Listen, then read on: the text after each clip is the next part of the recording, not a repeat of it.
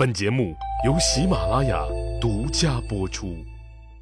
上集咱们说了，广川王刘去和恶婆娘杨成昭信残忍杀人的恶性事件，让汉朝的老百姓很是激愤，民间产生了许多不利于刘氏皇族的说法，主要是质疑他们老刘家人的品行，这让汉宣帝刘病已很是头疼。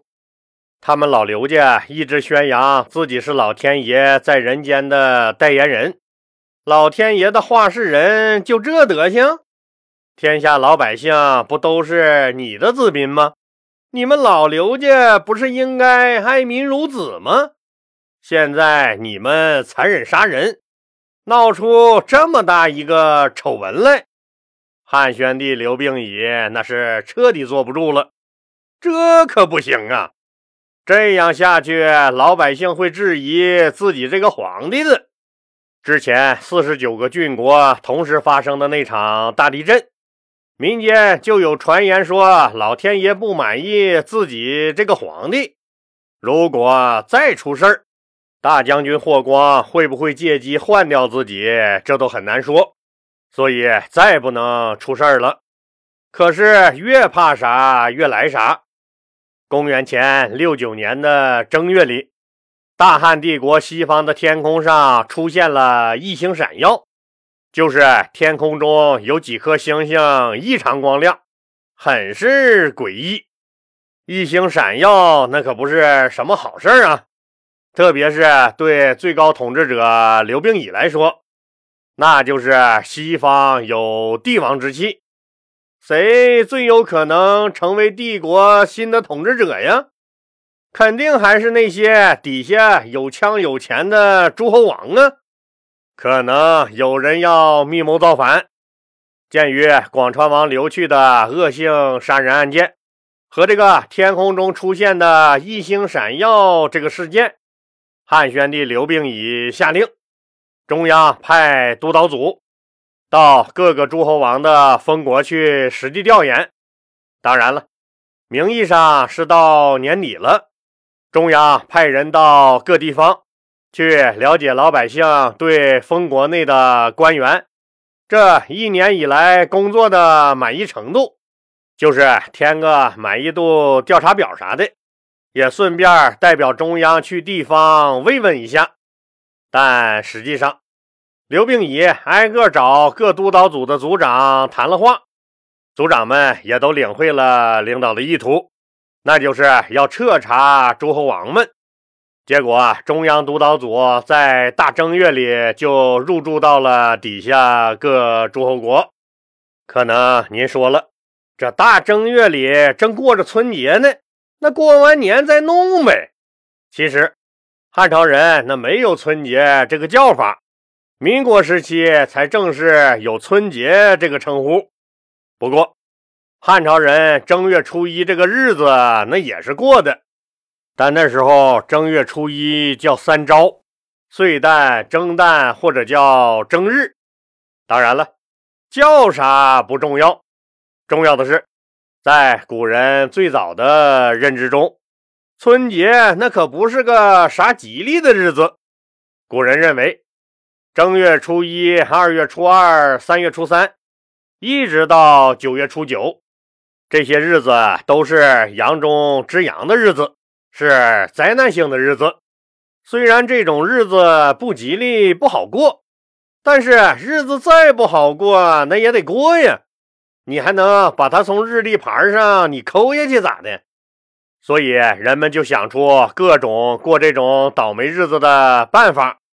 比如说驱鬼辟邪、祈福迎祥，当然了，中国古代还伴随着什么年兽的传说，久而久之，就形成了各种过春节的习俗。咱们再说回故事啊，中央督导组下去这么一查，可出了大问题了，把汉宣帝刘病已都吓了一脑门子的汗。咋的了？有人要阴谋造反，想要造反的人是谁呢？是楚王刘延寿。刘延寿是汉高祖刘邦同父异母的弟弟楚元王刘交的六世孙儿，是第八代楚王，地位那是相当的显赫。刘延寿这个哥们儿那是挺有意思，他要造反，并不是他自己要当皇帝，而是完全操了自己不该操的心，惦记了自己不该惦记的人。前面老李讲了。汉昭帝刘弗陵年年轻轻，突然就给驾崩了，还没有留下儿子。按照一般规矩来说，汉武帝刘彻老刘头唯一在世的儿子广陵王刘胥就是皇帝最好的人选。可是大将军霍光绝对不能让刘胥当皇帝，原因老李之前也讲了。一个是霍光弄死了广陵王刘胥同父同母的亲哥哥燕王刘旦，怕刘胥当了皇帝以后报复他；另一个原因是广陵王刘胥年龄比较大，有丰富的从政经验，而且在广陵国有自己的一套班底儿，不好控制，所以大将军霍光选了昌邑王刘贺继承皇位，结果刘贺不听话。又换成了刘病已，但楚王刘延寿那实在是闲得蛋疼，觉得这皇帝就应该是人家广陵王刘胥来当，于是就积极联系广陵王刘胥，怂恿他通过宫廷政变来夺取天下。楚王刘延寿想的挺美，如果广陵王刘胥当了皇帝。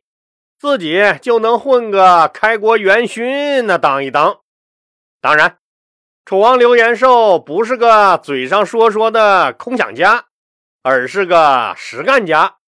为了结交和攀附广陵王刘胥，楚王刘延寿派出了自己老婆的舅舅赵和奇作为特使去替自己联络广陵王刘胥，为了增进感情。还特意让赵和奇娶了广陵王刘胥的大女儿当老婆。刘延寿告诉自己老婆的舅舅赵和奇：“老舅啊，我掏心窝子的跟你说，只要关键时刻，我发兵资助广陵王刘胥当上天子，你是广陵王的女婿，一个女婿那半个儿。”到时候你最少也是个列侯，把个小舅舅赵和奇那感动的眼泪那哗哗的。楚王刘延寿为了给广陵王刘胥表忠心，就让赵和奇给刘胥带去了一封自己的亲笔信，信里面发扬光大了刘延寿碎嘴子的特点，呜里哇啦说了一大堆，大概意思就是。刘病已就是霍光的傀儡，怎么轮也轮不到他当皇帝呀！这皇位本来该是您的呀！既然他刘病已的皇位来路不正，那咱就替天行道，把皇位夺回来。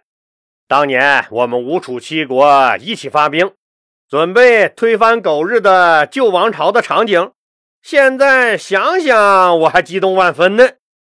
广陵王刘胥大哥呀，您醒醒吧，别装鸵鸟了。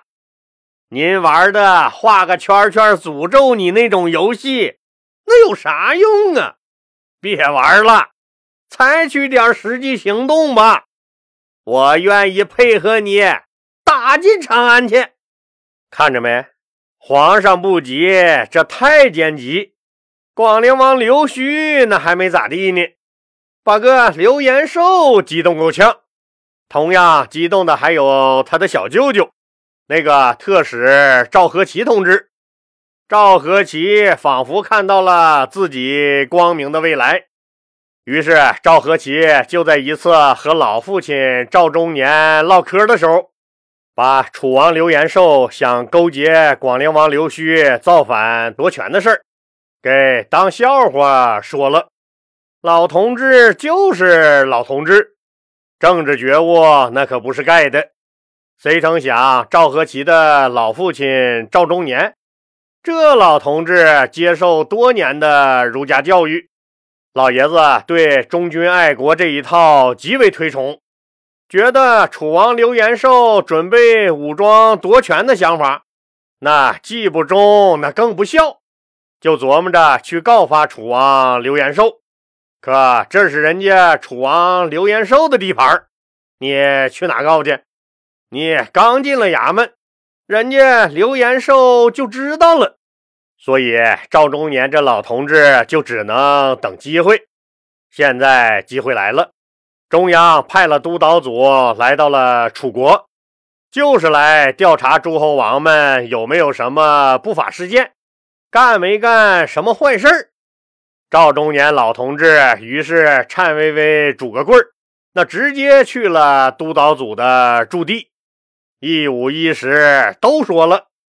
汉宣帝刘病已得到这个绝密消息以后，马上派人把楚王刘延寿逮捕，同时控制了广陵王刘须。一查，果然查住了那封楚王刘延寿怂恿广陵王刘须造反的书信。刘延寿知道自己这下子完了，于是就在监狱里自杀了。汉宣帝刘病已借机把楚国的封号取消。把楚国的国都彭城，也就是今天的江苏徐州，设立成了彭城郡，直接直属了中央。看看这个楚王刘延寿是不是作得紧，死得快？人家刘病已皇帝当的那好好的，你刘延寿非要搞点事儿出来，这不是自己找死？这是干啥？至于广陵王刘须。经过调查，没有发现他有不法行为。面对楚王刘延寿的怂恿，广陵王刘须没有采取任何夺权的准备，所以对他批评了两句，拉倒。但这件事儿过后，又提醒了汉宣帝刘病已，必须对和汉武帝刘彻老刘头血缘关系比较近。有可能威胁到自己皇帝宝座的诸侯王，严加控制，防止类似的事件再次发生。除了广陵王刘须以外，刘病已又突然想起了只当了二十七天皇帝就被废了的昌邑王刘贺。毕竟是当过皇帝的人，千万不要让他再抱着当皇帝的幻想起来闹事儿。自己一定要把刘贺压制住。记得老李前面讲过吧？刘贺被废了皇帝以后，他的昌邑国也没保住，昌邑国被降格为了中央直属的山阳郡。汉宣帝刘病已就秘密命令山阳郡的郡守对刘贺严加管束，定期向自己汇报，包括刘贺干了啥事儿、见了啥人，都要记录在案。除了这些措施。汉宣帝刘病已为了安抚百姓，挽回刘氏皇族在老百姓心中的恶劣印象，也为了给自己树立一个勤政爱民的好形象，经过和大将军霍光商量，决定启用一批精明强干的人员，充实到中央各个重要岗位上去。霍光这几年对刘病已逐渐放松了警惕，为啥呀？刘病已太会装孙子了，除了对霍光极为尊敬以外，对霍光的话那更是言听计从。刘病已甚至规定，国家的大事儿先向大将军霍光汇报，然后再给自己汇报。这还不算，刘病已大肆提拔霍光的家人，还对霍光的女儿霍成君皇后极为宠爱。刘病已后宫那么多妃子，可刘病已每天下班都是直奔皇后霍成君的宫里，非霍成君不睡。这让霍光很是满意，也放松了对刘病已的警惕。这次刘病已要安排几个有能力的人撑住场面，安抚百姓。霍光表面上虽然答应。但那些重要职位都在自己人手里，动谁都不合适，所以想来想去，只给刘病已空出来廷尉一职。刘病已那个气呀！霍光，你个老不死的，你咋不嘎巴死了呢？你！但他只是敢心里骂两句，面上那可不敢表现出来。廷尉就廷尉吧。有总比没有强。廷尉是中央主管司法审判的最高官员，相当于现在咱们国家的司法部部长，也是九卿之一。汉宣帝刘病已经过审慎考虑，让于定国担任了廷尉一职。于定国是东海郡谭县人，从小就跟随着他的父亲学习法律。他最早是一名狱吏，一步一个脚印的从基层爬到了现在这个位置。于定国执法公平，对弱势群体极为关切。在审案的过程中，凡是证据不充分确凿的，都从轻判决，判案十分的审慎。朝廷拿他和大汉朝著名的廷尉张世之对比，评价说：“张世之当廷尉，天下没有蒙冤之民；于定国当廷尉，人们自己就相信自己不会被冤枉。”这个评语够高的了吧？盼望着，盼望着，东风来了，春天的脚步近了。这是汉宣帝刘病已此时的美好心情。为什么？因为压在他头上的那座大山要倒了。大将军霍光病重，据可靠消息，没几天了。那霍光这次死了没？刘病已又该怎么应付没有霍光的时代？咱们呢，下集接着说。现在喜马拉雅推出了给专辑投月票的活动，当然是免费的。兄弟姐妹们，记得把您手里的月票投给老李的这个专辑啊！月票多少就显示节目的受欢迎程度。老李还希望有条件的听友能加入老李的新米团，现在加入还是有优惠的，可能过一阵儿优惠要取消。因为苹果手机系统是个独立系统，所以苹果手机如果按月购买老李的新米团，享受不到连续包月的最优惠政策。老李建议用苹果手机的听友直接购买包年服务，那个是最优惠的价格，能给您省下不少的钱。谢谢各位听友的支持。